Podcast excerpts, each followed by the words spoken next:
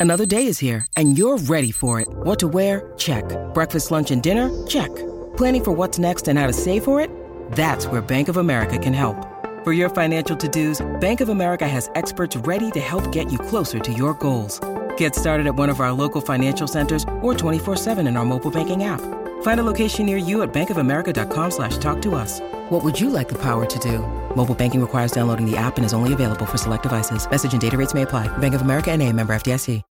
When you need mealtime inspiration, it's worth shopping Kroger, where you'll find over 30,000 mouthwatering choices that excite your inner foodie. And no matter what tasty choice you make, you'll enjoy our everyday low prices, plus extra ways to save, like digital coupons worth over $600 each week. You can also save up to $1 off per gallon at the pump with fuel points. More savings and more inspiring flavors make shopping Kroger worth it every time. Kroger, fresh for everyone. Fuel restrictions apply.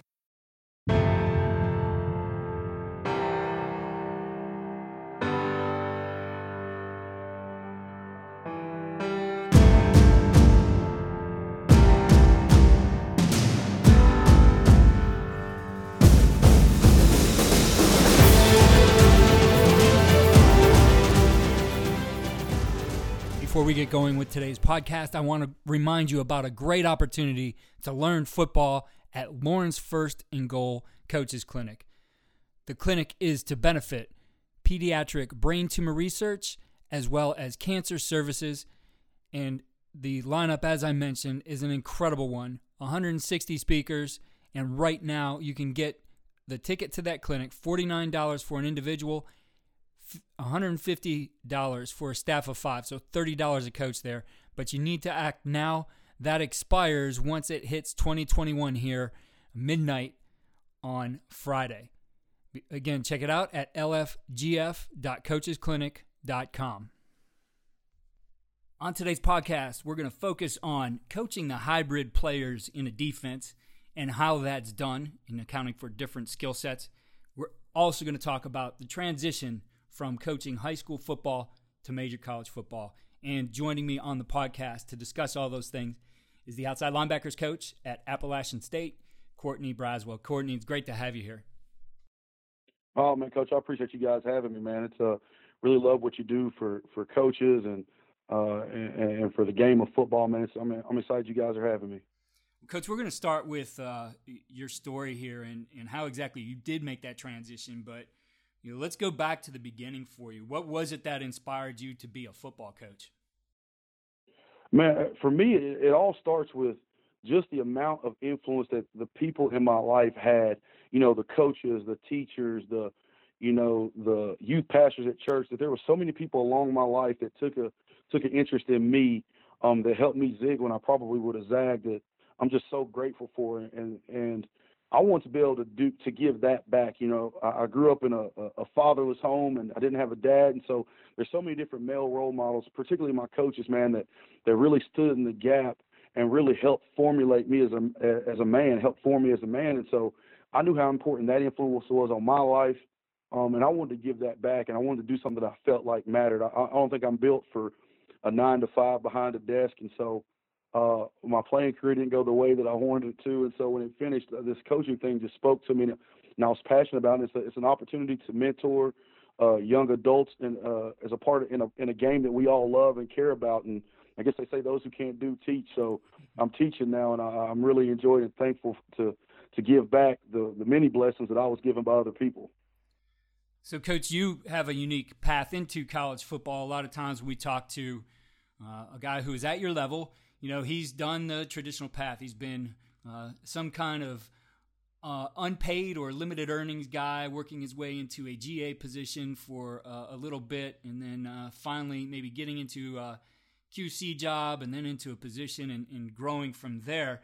Uh, but you took the high school coach path and it's something, you know, that's made a difference for you as well in terms of how you've developed as a coach. Uh, talk to us a little bit about the things that you were able to do and really bring from your, your days as a high school coach that you feel help you right now? You know, I think the biggest thing is, you know, you know, uh, football is football at all levels. Obviously, there's more intricacies the higher you move up. But I think the biggest thing that helped me as a college coach was has been my experience as a high school educator.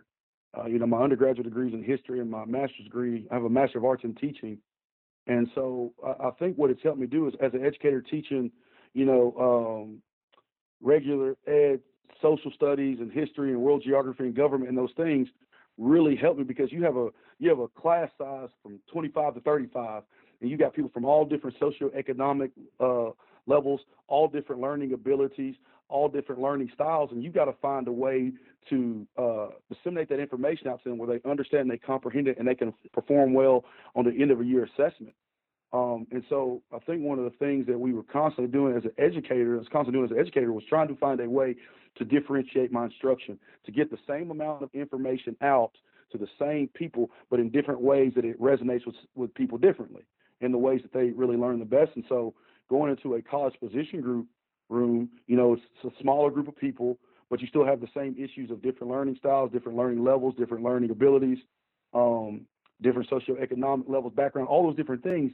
But you've got a shorter amount of time to disseminate uh, a significant amount of intricate information before they got to go out and physically perform that task under what we believe is an intense, a, a lot amount of stress. And so I think the ability to differentiate that instruction, to gain, to keep their attention, to keep their focus, and hit those learning styles, I think that was all cultivated in my high school teaching, uh, because there's nobody in there with you that uh, that can can can help you with that. And so I think having that background has really helped my maturation as a coach. Has really helped me really connect with my players on a different level, and it's familiar. You know, when you go in there and you have these different you know sheets and note pages and, and powerpoints and video and all these different things, you're hitting everything, and that's that's eerily familiar to those guys that, from the college classroom and the high school classroom. And so uh, it's, it's been a tremendous help for me just keeping that in mind as I kind of go go through the early stages of my career. Yeah, you really have to find a way to meet players where they're at, and I agree with you. It's it's something you definitely learn in the classroom. Uh, that every single student you have does not learn the same way and is not going to pick up on things the same way. You're going to have to work with them in different ways, and for you, that translates into your room. And with the position that you coach, uh, kind of unique because you have not only all those different learning styles that you talked about, you have a unique set of skills that is differentiated across the guys that you coach. Talk to us a little bit about how you deal with teaching uh, all these different skill sets while keeping in mind, as you said before, that you have a lot of different learning styles as well. Well, you know, I think you have to compartmentalize things. You know, um, you got to find, you got to be on, on top of things in terms of how they are alike and how they're different from things that you already have in your scheme. But, you know, for me, having the field outside linebacker, our anchor, and our boundary outside linebacker, our dog, those two in and of itself are two completely different skill sets um, that we look for in the recruiting process. But they're also two completely different things that we ask them to do schematically a lot of times. Now they are they can be eerily similar at times, but for the majority of the time, uh, they're going to be vastly different. So uh, compartmentalizing, you know, your installs. Okay, here's here's what we're installing today. So here's the drills that we need to work in the effort to execute execute these execute the schematics.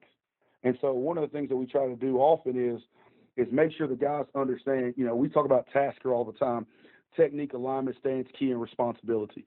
You know, I don't think you can know what your technique is unless you know where your key is. I don't know that you can know what your responsibility is if you don't know what your stance should be. And so all those things have to correlate. And to me, if they can't tell me what their tasker is in every individual scheme, then they really don't know and true understanding hadn't occurred. So we got to go back and look at the learning process and figure out where the disconnect is happening. And so uh, with that, I think you have to build out your skills. Uh, you have to build out your skills in your indie to to execute those things because if if my indie isn't improving my execution of the fundamental schemes, and why am I doing it? You know what I mean? Mm-hmm. And so mm-hmm. uh, I think it's important that you have to focus. You have to really have a, a keen focus on what are we trying to accomplish because we all love drills, man. There's so many drill tapes out there. We love the new cutting edge drill that helps us, but where is that helping us, and where is that showing up on the film? And so I think the most important thing with those guys is making sure that you know when we break down our indie, it's, it's really broken into three things. We have technique based, decision based, and game based drills that are all a part of the schematics that help us execute it. So with our technique-based drills, uh, we expect 90% uh, correct. That's perfect feet, perfect eyes, perfect control. And really, with those technique-based drills, they eliminate any any reaction. There's not going to be any reaction. So right. they're going to know, like, hey, if I'm working edge mechanics, I know this tackle is stepping down. So my footwork should correspond appropriately. My handwork should correspond appropriately. My eyes should be 100% at least 90% accurate in that. And with my decision base, we're talking about, you know, uh, drills to incorporate reactions. Okay, now the tackle can step down or he can step out. Now your execution or your your accuracy may be a little bit less. You're talking 70 to 80% accurate, but now you're getting the, visual stimuli and you're creating some muscle memory with your feet. And then just game based uh, is now just executing those same things in a scrimmage like scenario where you don't know what could happen. You know what I mean? And so um, I think building it out that way within your install, compartmentalizing your install, making sure your drills are representative of what you're installing uh, is really crucial. And it's really the only way that we can get it done. There's just so much that we have to do. And uh, I think I've said before, you know, but besides playing a post and a half, our field outside linebacker, our anchor, has the exact same skill set as our strong safety. Mm-hmm. And so, uh, uh, even though they're vastly different guys, they have a lot. We play a match, we play a man, we play a quarter.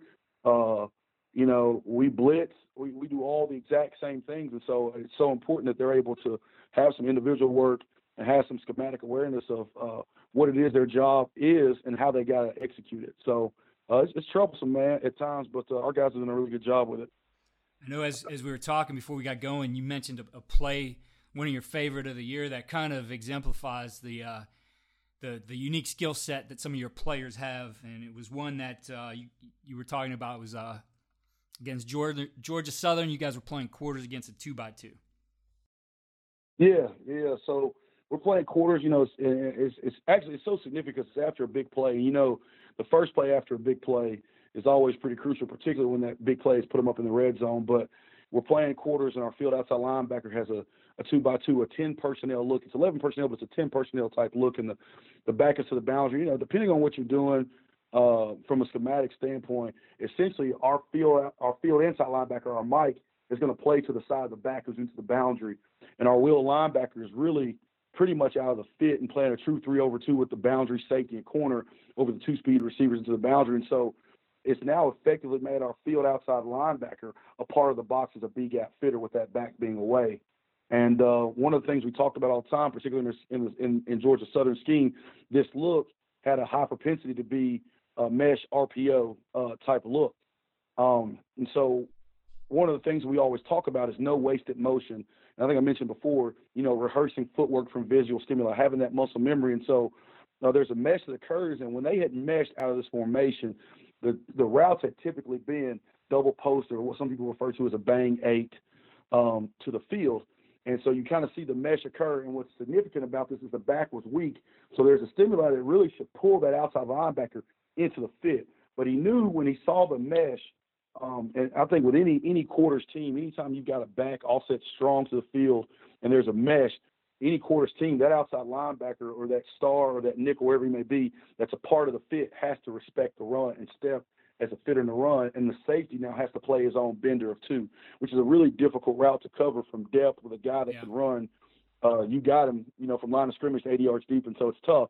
But uh, what uh, what our anchor did was as soon as he saw the mesh, he didn't take a step. He just he didn't take a step initially with the run fake, put a foot in the ground, burst, and played the bender. Quarterback threw it right to him. So I mean, I think that was just one of the, that play just sticks out in my mind because you know there's no wasted motion. It's an incredibly difficult play. Everything is telling you to step to the run, but it's what the film work that he did prior to the game, the understanding of schematics and what the weakness were. He actually had a wider alignment because of the formation. Um, it's just it's kind of synonymous with the the the in depth or the depth of the scheme, but also the depth of his knowledge and understanding of what he has to do. And then seeing the rehearsal of the footwork, the muscle memory show up for him was just uh, just an awesome play. Yeah, when when you look at again going back to practice, and obviously that that's going to be a play that's on your teach tape. Um, you know, looking at that now and and uh, maybe learning from him, uh, how how do you plan on working some of those things in the future? I mean, part of it is having that guy so you recruit, but you know, making that uh, transition for this is what we want in the game to here's the drill that supports it. Well, I think the biggest thing, man, is you know we all you know, for us, especially I think for a lot of group of five schools, you know, if that if that guy is six three and can really really run, it's hard for us to get him. You know what I mean?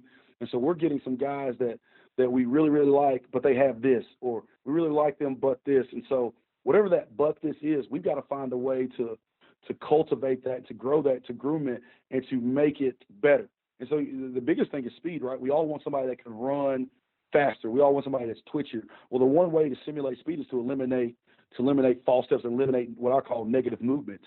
And so, uh, in order to do that, they have to, they have to have great eye control and they got to have great feet and they got to have stimuli in the drill that elicit a, a fundamental footwork response. Mm-hmm. And so I think trying to put an emphasis on that, you know, most guys, as soon as the ball snaps, they feel like they have to go somewhere. They feel like they have to be moving. They feel, and all the time they take themselves out of plays right. because of negative steps. And so for me, it's trying to take the negative steps and encourage that kind of footwork and uh, in our drill work to make sure they're where they're supposed to be at all times. And so, you know, you can take a guy that maybe not be very may not be very fast, and our field outside linebacker is not tr- what you would say is traditionally fast, but he doesn't take a lot of negative steps, and he's able to cover a lot of ground pretty quickly because of exit angles, eye control, and no negative steps. So I think kind of putting that and incorporating that into our drills uh, all the time, eliminating false steps, uh, only only only makes you fat play faster.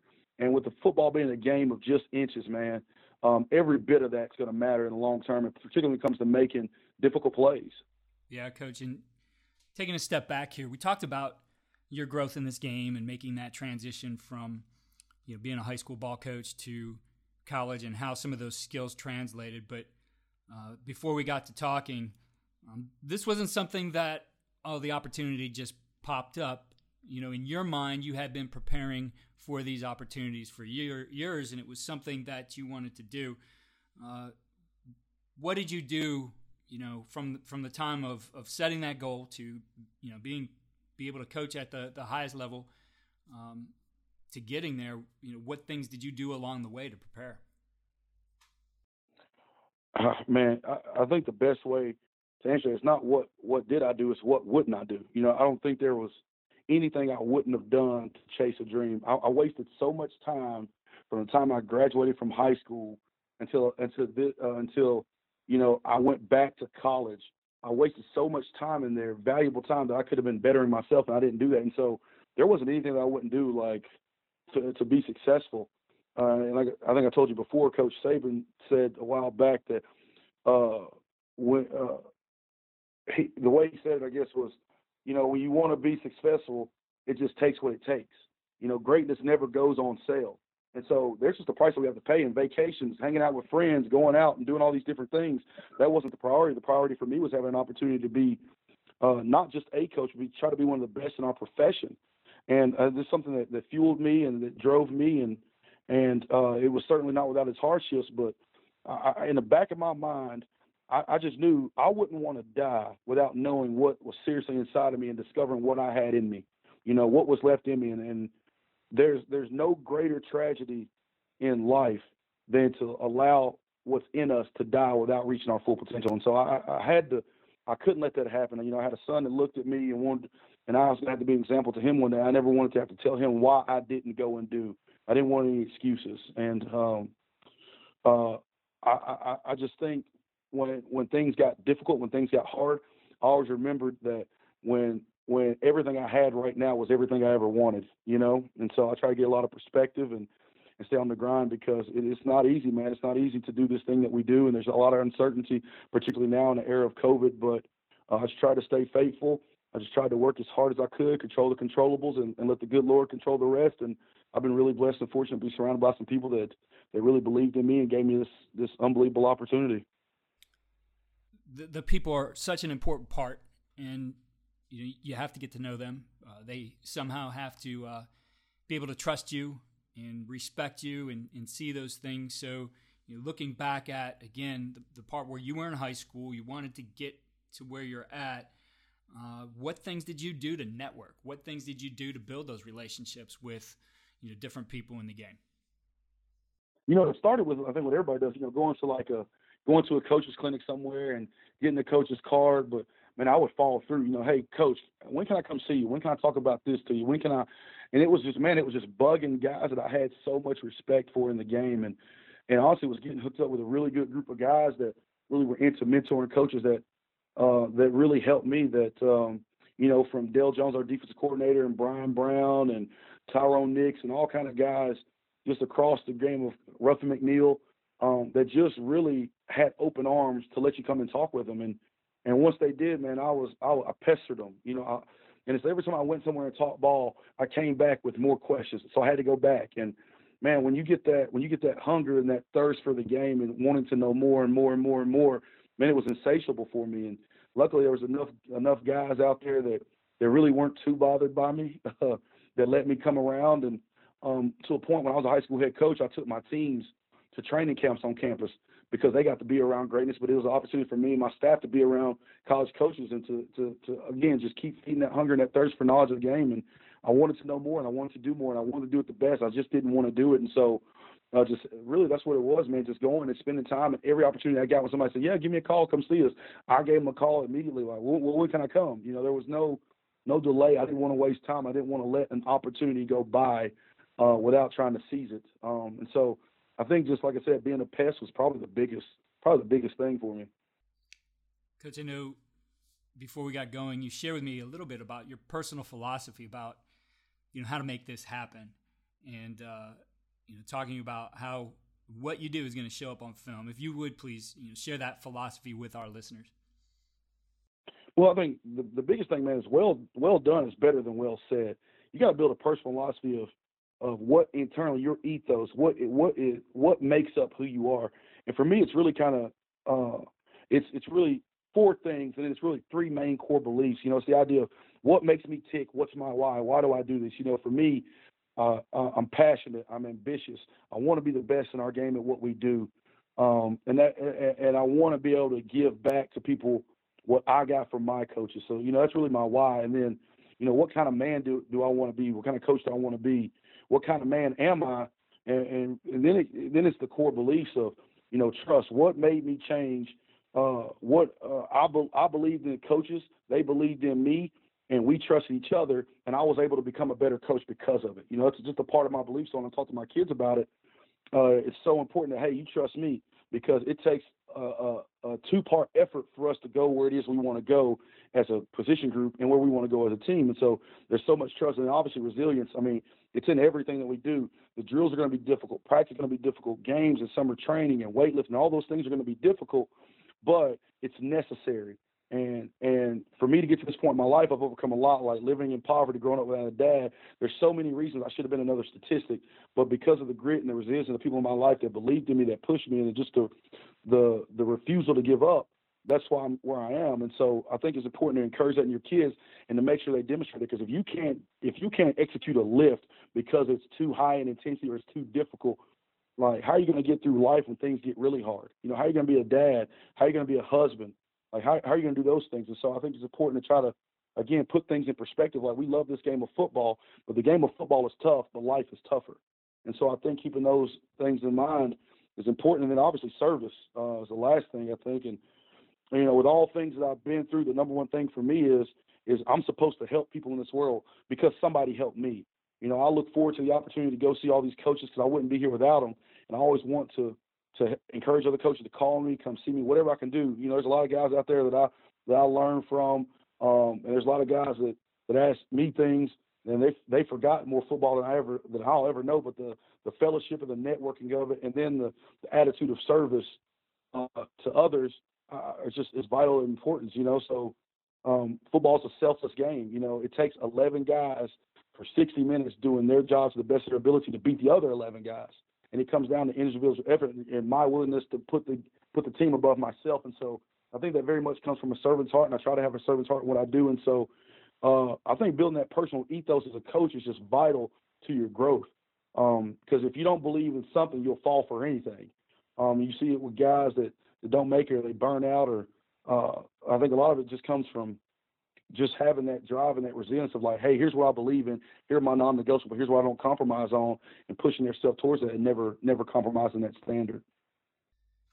And coach, all of that really leads to the performance on the field. You're going to do all those things and develop all those things in your players, in yourself, you know, in the group together. But ultimately, as you share with me, your belief is that it's going to show us show up on film. Uh, how do you uh, equate that, and what do you look for that you know gives you that tangible that when I flip on the video, here's everything we worked on? Man, you know, I think it, a lot of people think it comes in the stats. Um, I, I, think some of it, and a lot of it does. but a lot of it comes in in the plays that don't happen. You know, an offense is unable to run a play because of the way you executed your job. Or in the case of like my boundary outside linebacker, it's hard to run the ball at him. It's even harder to run the ball away from him because he efforts himself into so many plays. And so I think you just see those tangible things and those execution shows up. I tell my guys all the time, you know, sometimes you're not going to make the plays because you do such such a great job that the play doesn't come your direction, or the play's unable to be successful where you are because of the execution of your job. Uh, and so I think it, it, a lot of times it's shown up. It shows up when it doesn't show up. You know what I mean? That it may not show up on the stats, but it shows up on the film because you're where you're supposed to be, doing what you're supposed to be doing at a really high level, and so it negates offensive opportunities for success. Um, and so uh, I try to encourage them to keep that going, man. And then you got to make the plays. You got to make the routine plays look even more routine. You know what I mean? And, and make the great plays look routine too. So uh, I think it's to really answer your question, man. I think it's just in the when you look at the game in and of itself, like you had these many plays coming your direction, or you had these few plays coming your direction. You know, what was your how many MAs did you have? How many how many missed assignments did you have? How many poor techniques did you have? You know, were you doing your job to the best of your ability? And I think those things that you see when you're grading the film after, like, yeah, he didn't have a lot of mistakes. He didn't have a lot of tackles, but he had very few mistakes, which shows you he's doing a really good job. Coach, for that guy who's out there in, in your position, and I know there's a lot of guys out there who do aspire uh, to make that jump from coaching high school ball to uh, getting to the major college level. What what advice do you have for that coach who uh, is sitting where you used to be just a couple years ago? Man, I say uh, there's things I think about, man. What, what you got to do, number one, you got to stay hungry. I mean, hunger directs the decisions in your life. Um, in basic human psychology, it says every human behavior can be boiled down to two things uh, in an effort to get something or an effort to avoid something. So everything you do as a coach, you're either doing it in an effort to make yourself better, your players better, your team better, or you're not. There's no middle ground. And so if you ever find yourself in that middle, then you're not making yourself better. And so I think you got to stay hungry, stay on the grind, um, and, and make sure that you're always, always, always trying to better yourself because betterment of yourself is betterment of your position group and it's betterment of the kids, and they're going to have a ultimately a better experience and a better life because of it. So I think staying hungry. Number two is staying accountable. Uh, what what we're going, what are we going to do with the gift that God has put inside of us, you know, because everybody can't coach, everybody can't teach. It's a very difficult job. And so what there's something inside of us that only we can do. And so there's something and because it's inside of me, only I can do it. I'm accountable for it. I can't blame somebody else for what God has put inside of me. I can't blame somebody else for my failures. I can't blame somebody else for my shortcomings if I'm not staying hungry and doing everything that I can to maximize my effort every single day. Uh, I'm accountable for it. The good Lord put it in me, so I got to do the best that I can. And then, I, and, and with that same mindset, you got to be responsible for it. We neglect ourselves so much. I mean, I know for me, you get into the grind of the season. I'm eating junk food all the time because I'm at the office late. I'm doing things late. Um, so I'm, I, I got to make sure that I'm always, always, always, always uh, keeping myself in mind and never neglecting myself and my family and things like that. We spend so much time on other things, and it can be difficult. But there is something in us that, that has the capability to meet every challenge that we face. The issue is we oftentimes view that as a burden, like, man, why is coach on me here? Why are my players not doing this? You know, we're we have we go through difficult times. Number one, because it's a test, but number two, because we've been empowered by something in us to deal with those very situations. And so I think a lot of times instead of viewing those difficult times as a burden, those difficult times that come with the grind of football season and players and parents and all those things, I think it's so important to remember that of the 7 billion people in this world, there's only one you with that unique thumbprint. And the things that you're going through, only you can deal with it. So no matter what it is, man, keep the faith, stay on the grind, be humble, serve others, and never get discouraged. Um, and use that gift that, like I said, that, that God has put in each of us to do this this thing that we love at such a high level. Because, like I said before, you know, the greatest tragedy in life is not death, but it's the things we allow to die within us when we're still alive. And so, I can't I can't let that passion die because of the difficulty and um and it's and lastly it's probably all about focus. I mean be focused. And focus is not what you see, it's what you refuse to be distracted by.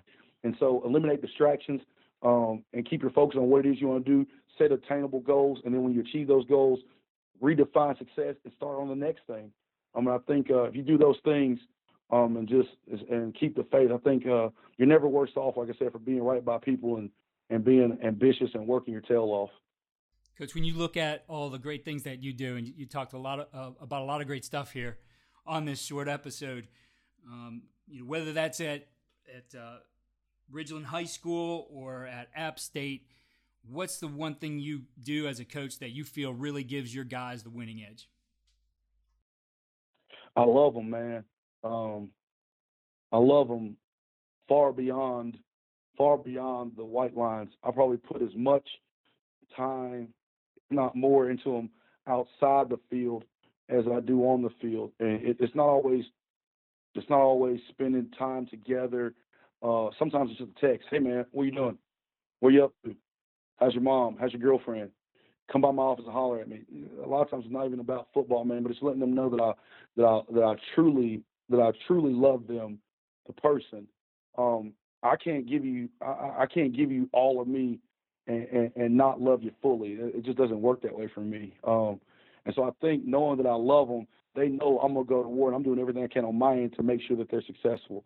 And I ask in turn, I don't actually love me, I actually love each other the best you can and do everything that you can in the building, away from the building, um, to make sure that we're successful again, particularly in this COVID time, there's so much trust that coaches have had to put in players to make sure they're wearing their mask and washing their hands and doing social distancing, all the thing in this day and age, man.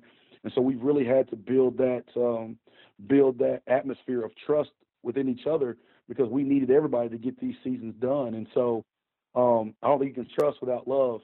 And so uh, I think just letting them know that I love them. I tell them I love them every single day. Every day I tell them I love them. Tell them they need anything, let me know. And uh, I think that's probably something that goes really far beyond football and really goes on for life.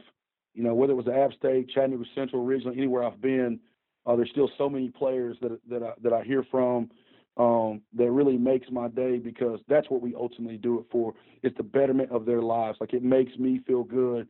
It makes me feel like I'm doing God's will because of the investment and the love that I put into them. And so uh, I, I hope that's I hope they know that. I hope they feel that, and I hope that's I can die tomorrow and nobody can tell you what my record was, but I hope some kids will be at my funeral and say my coach loved me. Yeah, that's powerful, Coach. Uh, first of all, Coach, thank you for taking the time and, and sharing with us today. Uh, coach is out there. You can follow him on Twitter. It's at Court Braswell. That's C O R T B R A S W E L L. Uh, Coach, what areas of the country do you recruit? Uh, so particularly, I have I have about ten schools around the Charlotte area, in North Carolina, in Mecklenburg and uh, Cabarrus County. Then I have uh, southeastern Tennessee, uh, Hamilton County, Bradley County, and uh, Polk County. And then I've got Georgia, Fulton County and north, and then Alabama uh, from Birmingham and north, uh, east to west in both those states. And so, uh, if any coaches need me or need to contact me, obviously I have my Twitter handle, but coach, I'll give my, my cell phone number as well. It's just 828 434 5285. So if coaches need anything, please don't don't hesitate to call, email, tweet, DM, whatever it is. Uh, you know, I'm here to serve and help any way that I can. And I'm so grateful for the opportunity, Coach. And I, like I said before, I really appreciate everything you're doing. You guys having me on. Absolutely, Coach. Well, best of luck to you and the Mountaineers in 2021, and we'll be watching what you do. Thanks, Coach. I appreciate it, man. Thank you for listening to the Coach and Coordinator Podcast. Be sure to get your ticket to Lauren's First and Goal Coaches Clinic at lfgf.coachesclinic.com. Remember to save money by getting the early bird ticket, $49 for the individual, $150 for staff of five. Get together, five of your coaching friends, and save some money there as well. Again, it supports a great cause. Follow me on Twitter at Coach K. Grabowski and find our show notes, articles, and more at coachandcoordinator.com.